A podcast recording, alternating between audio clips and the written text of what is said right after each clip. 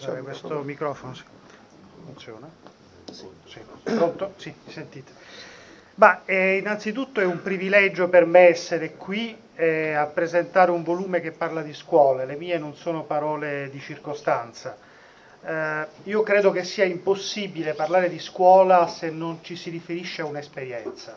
Cioè se le persone, eh, se ci sono qui tante persone è perché insegnano oppure perché imparano.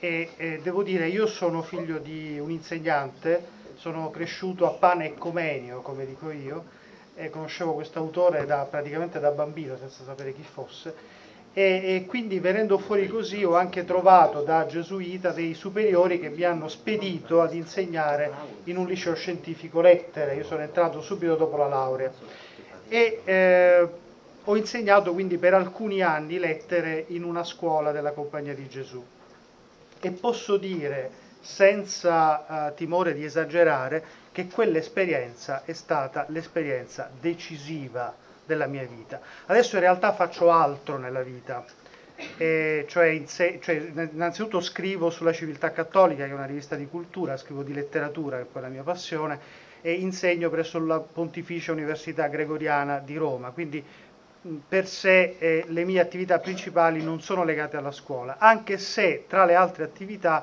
una per me molto importante è quella di essere fondatore e animatore di una scuola di scrittura creativa che si chiama Bombacarta, se volete, anche questa ispirata ai principi della pedagogia ignaziana. w w w punto bombacarta punto com, ci arrivate molto Attenzione facilmente. Se ne parla, quando ne parla il cellulare, il telefono. È estremamente pericoloso, è estremamente pericoloso. Lo so bene, di fatto è un'esperienza esplosiva, ma la pedagogia ignaziana alla fine ha prodotto nella storia molti frutti, e Bombacarta probabilmente è uno di questi, che si inserisce all'interno di una grande tradizione pedagogica. Ma devo dire anche eh, un grazie, perché ogni relazione magistrale non può che essere grata a chi ha permesso poi di maturare le riflessioni che sono venute. Devo essere molto grato a Mario Danieli e Rossana Carmagnani in particolare, anche a Vitangelo De Noro ovviamente in quanto compagno e confratello, ma soprattutto a loro due perché hanno scritto un librino che si, chiamava, che si chiama Uomini per gli altri. Allora, quando i miei superiori, perché sapete i gesuiti sono delle persone un po' strane, no? Che quindi mandano Eh, i propri i membri, diciamo, in formazione a fare le esperienze più strane, diciamo, che si possano fare. Allora io poi giovanino, appena entrato in compagnia, appena dopo la laurea, mi sono laureato molto giovane, a ventuno anni, quindi diciamo la mia esperienza è molto precoce in questo senso, sono stato mandato a insegnare. Ma con quale retroterra formativo? La laurea, ma la laurea prepara all'insegnamento? Forse oggi sì, un po' di più, ma tempo fa no. Mi sono laureato nell'ottantotto, quindi eh, mi sono trovato con una buona formazione spirituale, però devo dire che quel libro è stato per me l'introduzione, è stata la porta che mi ha permesso di entrare all'interno di questa avventura che ritengo intensa e appassionante. La scuola. La scuola è un'esperienza di vita e di apertura alla realtà del mondo in tutta la sua complessità. E questo per me è la scuola. Quindi al di là di qualunque sovrastruttura, al di là di qualunque riferimento a strutture e a programmi, eh, la scuola è una esperienza di apertura alla realtà. Quindi se la scuola non apre all'esperienza di sé e della realtà, è inutile, anzi scusate, è dannosa. Se la scuola non mi apre a me stesso, agli altri e al mondo, qualunque cosa essa faccia, la scuola è dannosa. Perché? Molto semplice, diventa un filtro ideologico e nozionistico che allontana il giovane dalla vita, e il giovane deve vivere, nel senso più comune e semplice della parola, ha bisogno di vita, non di scuola. Quindi la scuola è un luogo di vita e se tale non è, non serve, non serve. La scuola è sempre esistita in realtà, perché da che uomo è uomo, sempre l'uomo ha trasmesso conoscenza e sapienza alle generazioni che nel tempo si sono susseguite. Quindi a me piace pensare questo volume come un tramando di esperienza.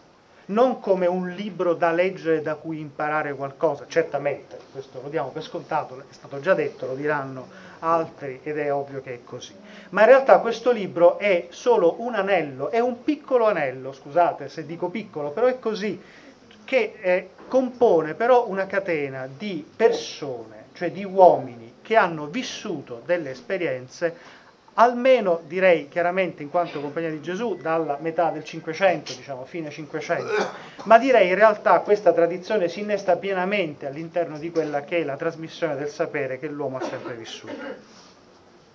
Quindi si innesta in questo percorso infinito di riforma, perché è vero che appunto il volume parla parecchio di riforma, ma questa riforma è sempre esistita anche qui, cioè solo, anche la riforma a sua volta è solo un piccolo anello di una lunga catena, che quindi ha caratterizzato la scuola e l'educazione da sempre e che da sempre, cioè per sempre in realtà, la caratterizzerà. Questo perché? Perché in fondo l'uomo non è mai identico a se stesso. Voi siete uguali a quelli che eravate dieci anni fa? Purtroppo no, qualcuno potrebbe dire, Al, non a questo livello, per fortuna, chi lo sa. Ma neanche la storia, come diceva il padre Beneduce, il mondo di oggi non è quello di una volta, non è quello di dieci anni fa, quindi tutto cambia fortunatamente. E tutto si evolve e quindi, e quindi direi fortunatamente anche qui sarebbe da valutare questa, questa affermazione. Però guardate, attenzione, su questo mi soffermo un attimo, cioè non si può educare se non si è un po' ottimisti, cioè se non si ha una fiducia nel futuro. Per cui se il punto di partenza è dire che se si va avanti tutto va peggio e tutto va male, allora dimettetevi, scusate, ma non entrate nella scuola perché la scuola ha bisogno di non ottimismo. Per contraddirle, assolutamente. Abbiamo superato i trentamila pensionati in Italia, dei docenti. Lascio a voi l'interpretazione di questo dato, io mi astengo, mi astengo. Eh, comunque ecco, certamente la, il, paradig- il paradigma pedagogico didattico si innesta in una tradizione che è sostanzialmente ottimistica, ottimistica, che quindi ha creato delle scuole perché credeva nell'uomo e tra l'altro in un periodo quale è quello del Cinquecento, ma qui ci saranno dei professori di storia e di filosofia che potrebbero dire molto di più e certamente diranno molto di più all'interno delle loro classi, un periodo di crisi. La Ratio studiorum nasce in un momento storico di grandi cambiamenti, il nuovo mondo, le recenti scoperte scientifiche avevano di fatto modificato, no, il, gli orizzonti del, del mondo e li avevano spinti, avevano spinto l'uomo verso dimensioni spazio-temporali prima inimmaginabili. Quindi la Ratio studiorum e questa pedagogia a cui si ispira il paradigma pedagogico didattico e questo libro è una spinta propulsiva verso un mondo nuovo che stava nascendo. Tra l'altro questa esperienza della Ratio appare già nel millecinquecentocinquantotto, attenzione alle date, ma poi di fatto si consolida nel millecinquecentonovantanove. E che cosa succede in tutti questi anni? Sperimentazione. Conoscete questa parola?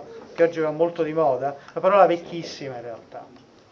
Quindi il modello a cui questo libro fa riferimento è un modello sempre in riforma, sempre in sperimentazione, mai fermo. Quindi se qualcuno avesse intenzione di trovare o immaginasse di trovare in questo libro delle sicurezze per il proprio insegnamento, bene, non lo legga, perché troverà soltanto un mare in movimento, un continuo uh, uh, rinvio all'esperienza personale, alla, alla messa in crisi dei propri modelli, tali per cui alla fine eh, ne risulterebbe un tale carico di stimolazione che non sarebbe in grado di lasciarvi tranquilli. Quindi è un libro che pone problemi più che risolvere questioni.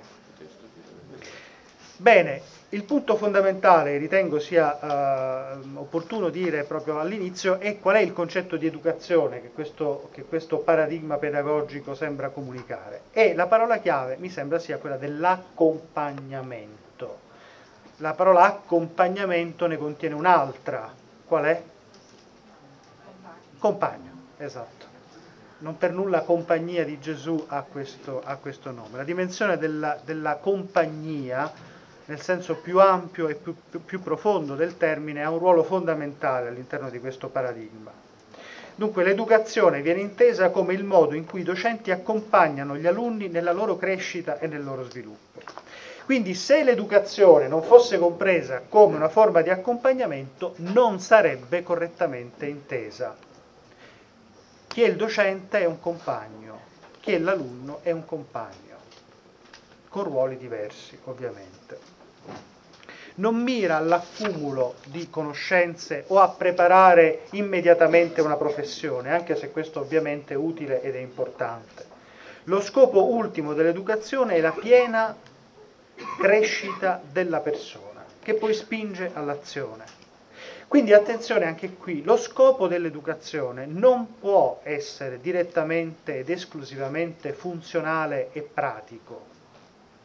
La scuola non serve direttamente a imparare un mestiere. Questo è ovviamente, dovrebbe essere, come dire, una, un frutto di una educazione che però precede il lavoro stesso e apre la persona a un mondo in cambiamento che prevede evidentemente quindi anche una messa in discussione del, delle proprie capacità persino lavorative, professionali.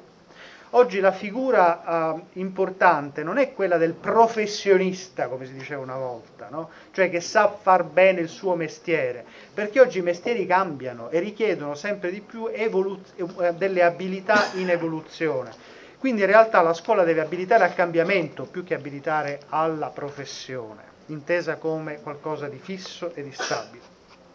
Beh, detto questo, che cosa vediamo concretamente spesso nella scuola? Quello che, conoscete Giovanni Papini? Avete mai sentito parlare di Giovanni Papini? Giovanni Papini, questo quasi enfant terrible, possiamo dire, diciamo, eh, in ta- da tanti punti di vista, ma anche dal punto di vista proprio strettamente scolastico, parlava di mal di scuola. Eh, lui definiva l'insegnamento una manipolazione disseccatrice ed uniforme. Rabbrividitevi, vi leggo una, una, una, un pensiero un po' più ampio, quindi cito Papini, quindi non sono più io che parlo, attenzione, quindi non picchiatemi. Nelle scuole, scrive Papini, abbiamo la reclusione quotidiana in stanze polverose, piene di fiati, l'immobilità fisica più antinaturale, l'immobilità dello spirito obbligato a ripetere invece che a cercare, lo sforzo disastroso per imparare con metodi, metodi, metodi imbecilli moltissime cose inutili e l'annegamento sistematico di ogni personalità, originalità e iniziativa nel mar nero degli uniformi programmi. Chiunque è passato per tutti i gradi regolari di un'educazione classica e non è diventato stupido può vantarsi di averla scampata bella. E questo è, applaudite Papini, no? Però devo dire che Papini, Papini ha molto da insegnare da questo punto di vista. Ma Papini si riferiva a una scuola con un modello, non alla scuola in generale, ma a una scuola con un modello ben preciso, cioè capace di esprimere un modello. Quale modello? Quello del vaso da riempire. L'acqua passa da un vaso all'altro e ciò che cambia, la novità è solo apparente, cioè se l'acqua passa da un vaso ad un altro cosa cambia? La forma, ma l'acqua rimane sempre uguale. Quindi il vaso, la forma del vaso, ma non l'acqua. Dunque un'educazione intesa come acquisizione di conoscenze accumulate mediante lezioni e dimostrazioni segue un modello di comunicazione, di relazione, di compagnia che non funziona.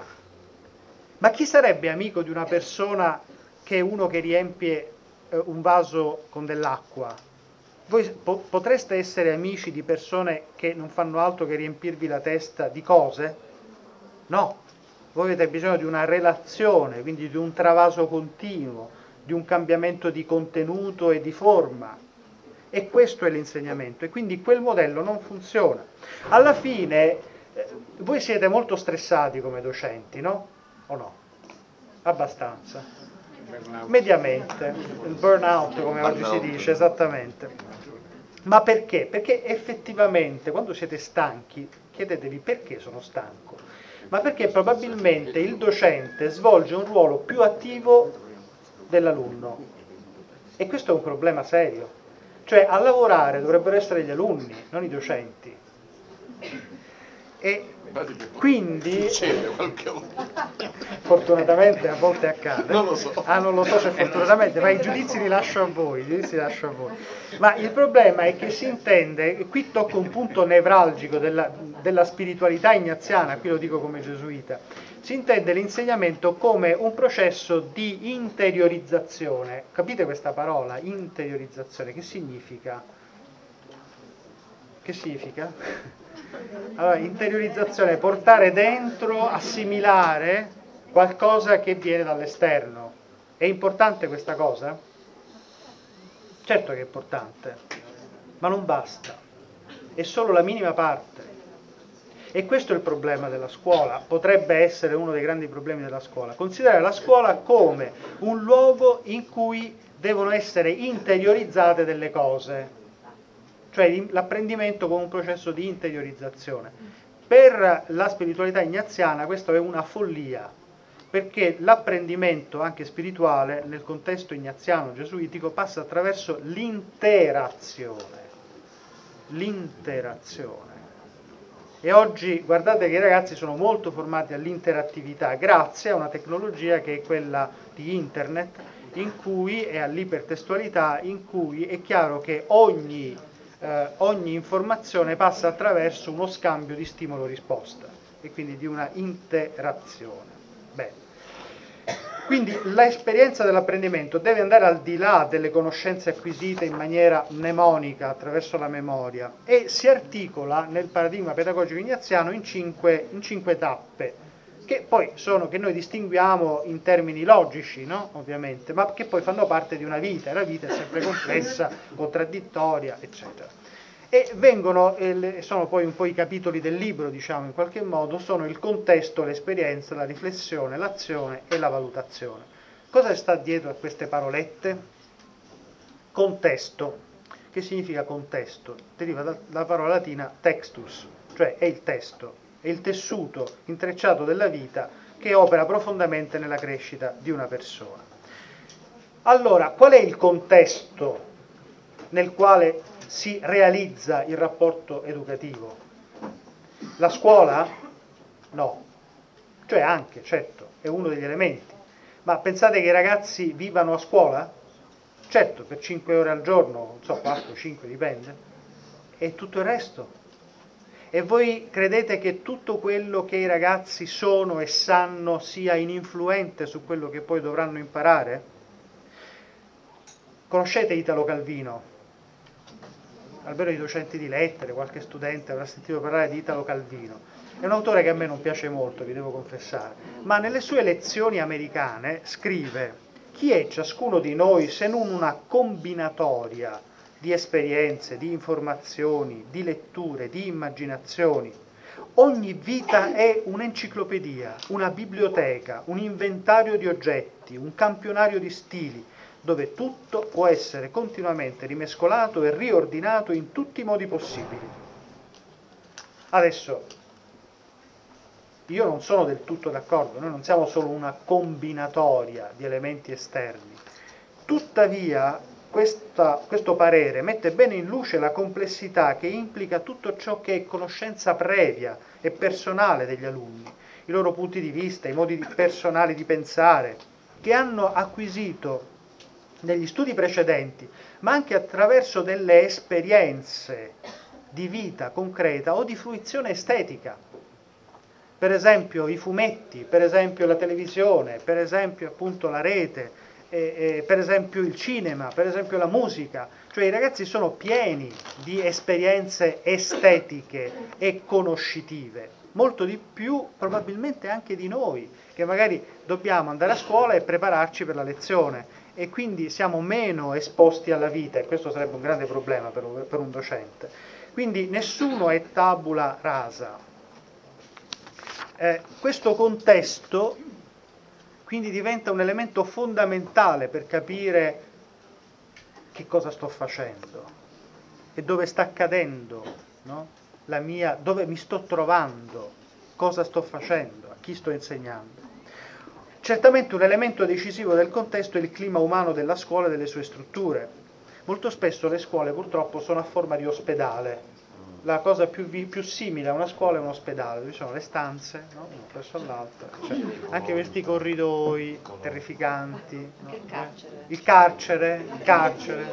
No, io non volevo essere così, così terribile, però è vero, è, onestamente è vero. Quindi diciamo il modello, perché attenzione poi questo è importante, cioè La, il codice prossemico, cioè la capacità di gestire gli spazi e di relazionarsi attraverso dei rapporti fisici, è fondamentale per la percezione, no? Eh, voi vi rilaste, vi, ri, il vostro soggiorno eh, come è fatto? Di sedie rigide di legno con dei tavolinetti? No, è fatto di poltrone, un televisore, uno stereo, insomma una moquette, qualcosa di confortevole, dei colori eh, capaci di distendere, ecco. Chiediamoci a volte anche se la scuola, cioè l'ambiente proprio fisico, no? Non possiamo abbattere le pareti, però certamente possiamo plasmare l'ambiente in maniera opportuna. Questo è anche contesto. Quindi il primo pilastro fondamentale è questo contesto, il testo all'interno della quale, del quale l'educazione ha luogo. L'esperienza, cerco di essere molto breve e rapido. Tommaso d'Aquino, un grande santo ma anche un grande intellettuale del Medioevo, afferma che dei due modi di acquistare la scienza, che sono la scoperta personale e l'insegnamento, il principale è il primo, dice lui, no?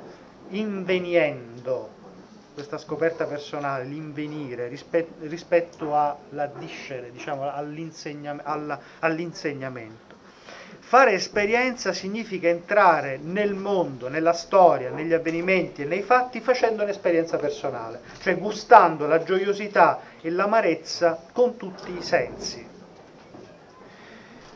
In questo senso la materia di studio può entrare in un rapporto vitale con lo studente nel momento in cui, cioè adesso pensiamo alla nostra esperienza, quando è che voi fate esperienza di qualcosa? Allora, quando, quando, quando? Quando la fate, giusto, perfetto, e questa è la risposta giusta, diciamo, a mio parere. Però c'è una cosa fondamentale che avviene nel momento in cui tu fai veramente un'esperienza, cioè provi una emozione, positiva o negativa. Per esempio, alcuni di voi in questo momento sono, vedo, interessati, mi guardano con occhi interessati, probabilmente altri che non vedo, ovviamente, tutti quelli che vedo sono tutti interessati, gli altri che non vedo eh, invece sono annoiati, oppure sono tristi perché stanno pensando a quello che dovranno fare nel pomeriggio. Bene, allora fare esperienza significa avere una relazione emotiva con ciò che si fa. Chi si innamora è contento o scontento? È contento, no? Beh, allora com- come fa a sapere che sei innamorato? Perché è contento e perché prova certe cose che si provano solo quando succedono, quando succede quell'esperienza lì. Quindi per dare un nome all'esperienza è necessario provare una reazione affettiva. Se non si reagisce affettivamente non si fa esperienza. La scuola deve capire questa cosa qua e voi lo capite molto bene del resto. Eh, quindi il termine esperienza significa fare un'esperienza intellettuale, certamente, ma unita a una profonda esperienza affettiva. Questo è veramente il peritus. Chi è il peritus? Colui che fa esperienza, esperior. E quindi allora l'educazione che cos'è? È un accompagnamento, dicevamo, capace di introdurre a un'esperienza piena e affettiva della realtà. Ma vi rendete conto in quale impresa vi siete imbarcati? Che cosa meravigliosa che è l'insegnamento. Quindi è tutto è, è contrario a tutto ciò che relega l'educazione a idea, a concetto astratto, a qualcosa di neutro, di asettico, privo di coinvolgimento affettivo. Uno degli obiettivi a questo punto fondamentale, qui veramente vi prego di aprire le orecchie, perché è forse la cosa a cui più tengo di quello che dirò, e la dirò in una frase e basta. Uno degli obiettivi fondamentali da raggiungere nel corso di un processo educativo, qual è? L'obiettivo. Non è lasciate gli obiettivi didattici, tutto quello che, tutto importantissimo, no, è scoprire ciò che si ama. Questo è l'obiettivo. Se alla fine tu esci dalla scuola e non hai capito che cosa ami, hai perso tempo. Io sono un fanatico uh, utilizzatore di Apple Computer, adesso non so se voi conoscete questa marca, perdonate, non è una pubblica, ah, avete visto, sì, qualche difetto ce l'ho anch'io, poi, ma uno è questo.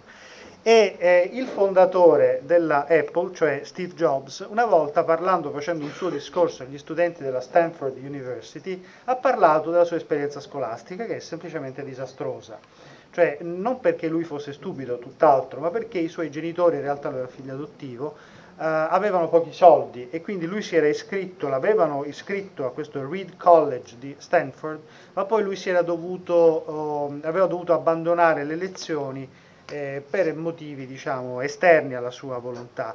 Però era possibile seguire al college dei corsi liberi, quindi eh, privi, diciamo, di, ob- di obbligo di, di pagamento del, delle tasse. E lui si era iscritto, a questo punto ha deciso di iscriversi a un corso, di quella, a un corso per imparare quella cosa che a lui veramente interessava, che era la calligrafia.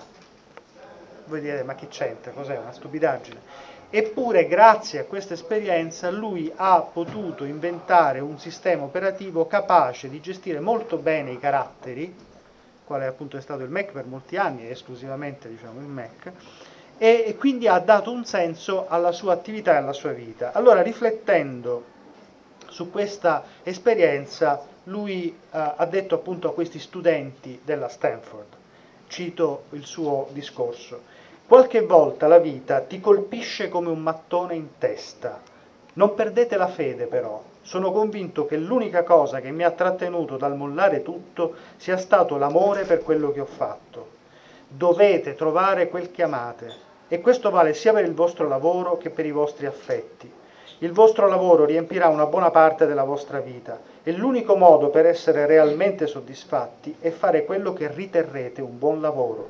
E l'unico modo per fare un buon lavoro è amare quello che fate. Se ancora non l'avete trovato, continuate a cercare, non accontentatevi. Con tutto il cuore sono sicuro che capirete quando lo troverete. E come in tutte le grandi storie, diventerà sempre migliore a mano a mano che gli anni passano. Perciò continuate a cercare sino a che non lo avete, non lo avrete trovato. Non vi accontentate. Mi sembra veramente molto bello, come una bella testimonianza. A seguire, contesto, esperienza, riflessione. La riflessione, a questo punto voi direte, bene, voi bloccatevi con i tempi, adesso, insomma, sì. Vedete un po', andiamo avanti, posso andare avanti ancora per un po'? Sì, un po'. Poco. Un po'. Un po'. Vai, anche perché l'hard disk del suo Apple, del suo iPod, è almeno trenta o quaranta giga. No, sono, mi dispiace, sono sessanta giga. Eh, ah, eh, eh. Possiamo andare avanti ancora per una giornata intera, non c'è problema. Eh, la riflessione, la riflessione, voi direte, beh, allora praticamente l'insegnamento è, è puro affetto. No, chiaramente, però è dall'affetto che emerge il significato, questo è il punto, cioè la testa va dove va il cuore, non viceversa, anche se tutti credono il contrario. Quindi la testa giustifica le cose che il cuore desidera, quindi bisogna partire nell'educazione da ciò che la, eh, il cuore percepisce. Ma potrebbe essere anche una reazione di tipo, attenzione, questo dimenticavo quasi di dirlo, negativa. Cioè, gli alunni non devono essere appassionati di tutto. Eh, io, scusate, faccio riferimento alla letteratura perché è quello che ho insegnato e quello che faccio tuttora, ma eh, se, un alunno, eh, non, se a un alunno non piace Foscolo, deve essere in grado di dirlo. Il problema, il punto è giustificare, argomentare, capire perché questa cosa, questa, questo modo così irruente, questo spirito guerriero che entro mi rugge, alla fine mi dà fastidio, non altro. Quindi è necessario che l'intellezione passi attraverso l'affetto, quindi la riflessione emerge come significato dell'esperienza e quindi è importante far emergere i punti di vista personali. Allora lo studente si chiederà: che cos'è questa cosa qui? Assomiglia a qualcosa che già conosco? Come funziona? Allora sono tutte domande che il docente in quanto accompagnatore deve aiutare a porre. Allora, per far comprendere, il docente non deve solo spiegare, ma deve dispiegare, capite la differenza? È come quando, eh, quando eh, preparate la tavola. Io sono siciliano, sono di Messina, eh, mia madre diceva consare la tavola, adesso non so come si dice qua, consare la tavola, esattamente. Allora per me c'è questo gesto del dispiegare la tovaglia, il docente non deve spiegare tutto, se no fa perdere all'alunno la curiosità, l'interesse, deve dispiegare un mondo, poi sarà l'alunno che entrerà all'interno di questa tovaglia, diciamo, no? per, per, per, per renderla sineplica, semplice, bella questa etimologia, per renderla semplice, e semplice significa senza pieghe, ma sarà lui che può farlo, non il docente. A questo punto, vado un po' più velocemente, l'azione viene naturalmente. Una volta mi ricordo spiegai Arthur Rimbaud, che è un poeta francese che io amo molto, e eh, da cosa ho capito che quella lezione era venuta bene? Non perché ero contento e soddisfatto delle cose che avevo detto, anche, ma perché? Perché il docente deve essere anche soddisfatto, no? Se non è soddisfatto che, sta, che campa a fare, giustamente. Ma perché eh, vedevo che un'alunna aveva acquistato l'opera omnia di questo poeta, cioè aveva colto come questo poeta in qualche modo interpretava la sua realtà. E la poesia che cos'è? Non è evasione, come molti credono, ma è un modo conciso e denso di capire a fondo la realtà. Allora, quando uno comincia ad acquistare un libro, a interessarsi, a produrre qualcosa, allora quella è l'azione importante. Comincia a impegnarsi, a fare dei gesti, a porre, no, delle attenzioni. E guardate che poi le discipline non sono cose che si apprendono, ma sono modi di fare e di agire, sono linguaggi. Quindi quando io imparo la matematica, imparo l'italiano, imparo la fisica, imparo la storia dell'arte, in realtà imparo un linguaggio e imparo un modo di fare e di essere. Quindi automaticamente, se vivo esperienza e riflessione, la mia azione cambierà. Se non cambio vita, se la scuola non aiuta a cambiare modo di vivere, è inutile, non ha raggiunto il suo obiettivo. A questo punto è possibile riflettere su quello che si è fatto e valutare il processo, la valutazione. Questo libro si, si, eh, utilizza molte pagine veramente molto ben impiegate su come e sulle varie possibilità, no, di interpretare il termine valutazione. Le lascio alla vostra lettura. Eh, dico semplicemente che è molto importante come criterio di valutazione il gusto. Cioè dire, ma alla fine di questa esperienza che ha generato una riflessione, che ha portato un'azione, che, ris- che, che gusto mi resta in bocca? Cioè come percepisco tutto questo processo? Sono contento? A volte no, ma perché? E questo è una spia interessante per far procedere poi a un lavoro molto più profondo. Tutta questa... Uh, Questa impalcatura, che sarebbe solo una, stru- una sovrastruttura da, da dimenticare se non fosse incarnata in un'esperienza, dove si incarna? Cos'è? Metodo puro? Espressione teorica? Bei pensieri? La pedagogia è piena di bei pensieri, di programmi, strutturazioni, organigrammi, eccetera, eccetera. No. Tutto questo si incarna attraverso, a, all'interno di visioni, che sono poi le materie. Cioè se tutto questo discorso che abbiamo fatto non si incarnasse nelle materie, nel concreto vissuto scolastico, sarebbe inutile. Tutto questo emerge dalla materia, la materia che evoca il metodo di insegnamento. Quando voi insegnate una materia, non comunicate solo appunto delle nozioni o delle conoscenze o solo delle esperienze o solo delle emozioni, ma comunicate delle visioni di vita. Qual è allora la domanda fondamentale? Poi è questa per voi: ma come vedo io la vita? Che cosa comunico? Va bene, come lo comunico? Sarò, conoscerò dei bravi strumenti, dei buoni strumenti, no, didattici di comunicazione del sapere, ma alla fine qual è la visione delle cose che io sto comunicando? Che cos'è per me la vita? Credete che non abbia nulla a che fare questo con la letteratura, con l'arte, con la scienza, con la tecnologia, con la visione anche del mondo nel suo aspetto più fisico? Che visioni io ho da offrire? Se ho conoscenze e non ho visioni, Nel te è, è buffo questo, riflettevo su una cosa un po' stupida se volete, ma se controllate in, in, in, nel, nel dizionario italiano il termine visione normalmente è legato a tutto ciò che è visionario, a tutto ciò che è sì, visionario. E quando uso la parola visionario, voi a cosa pensate? A un pazzo normalmente, no? Visionario è un folle. Mentre nella, nel termine nell'area anglosassone, il termine vision ha un significato completamente diverso. Allora, questo però è interessante perché vi fa capire, le parole esprimono una cultura.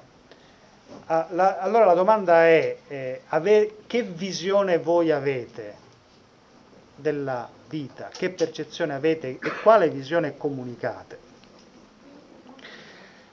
Concludo allora, perché vedo che il tempo fugge e anche se il mio iPod è molto capiente, la, la, la vostra capacità di sopportazione non è altrettanto ampia come quella di un computer Apple, mi dispiace per voi ovviamente, ma uh, il, la, il, il pa- io mi auguro invece che sono contento che non sia così.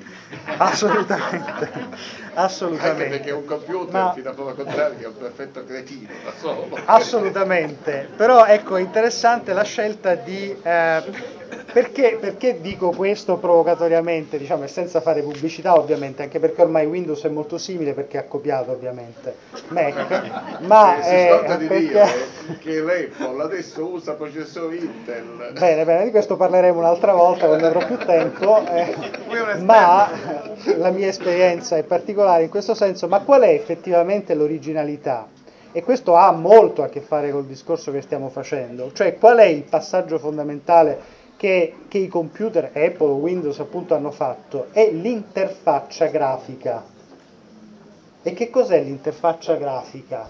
Cioè la capacità di gestire una macchina attraverso un sistema che è, come si suol dire, user friendly, cioè amichevole all'uso, cioè anche tu manovri icone, non codici numerici.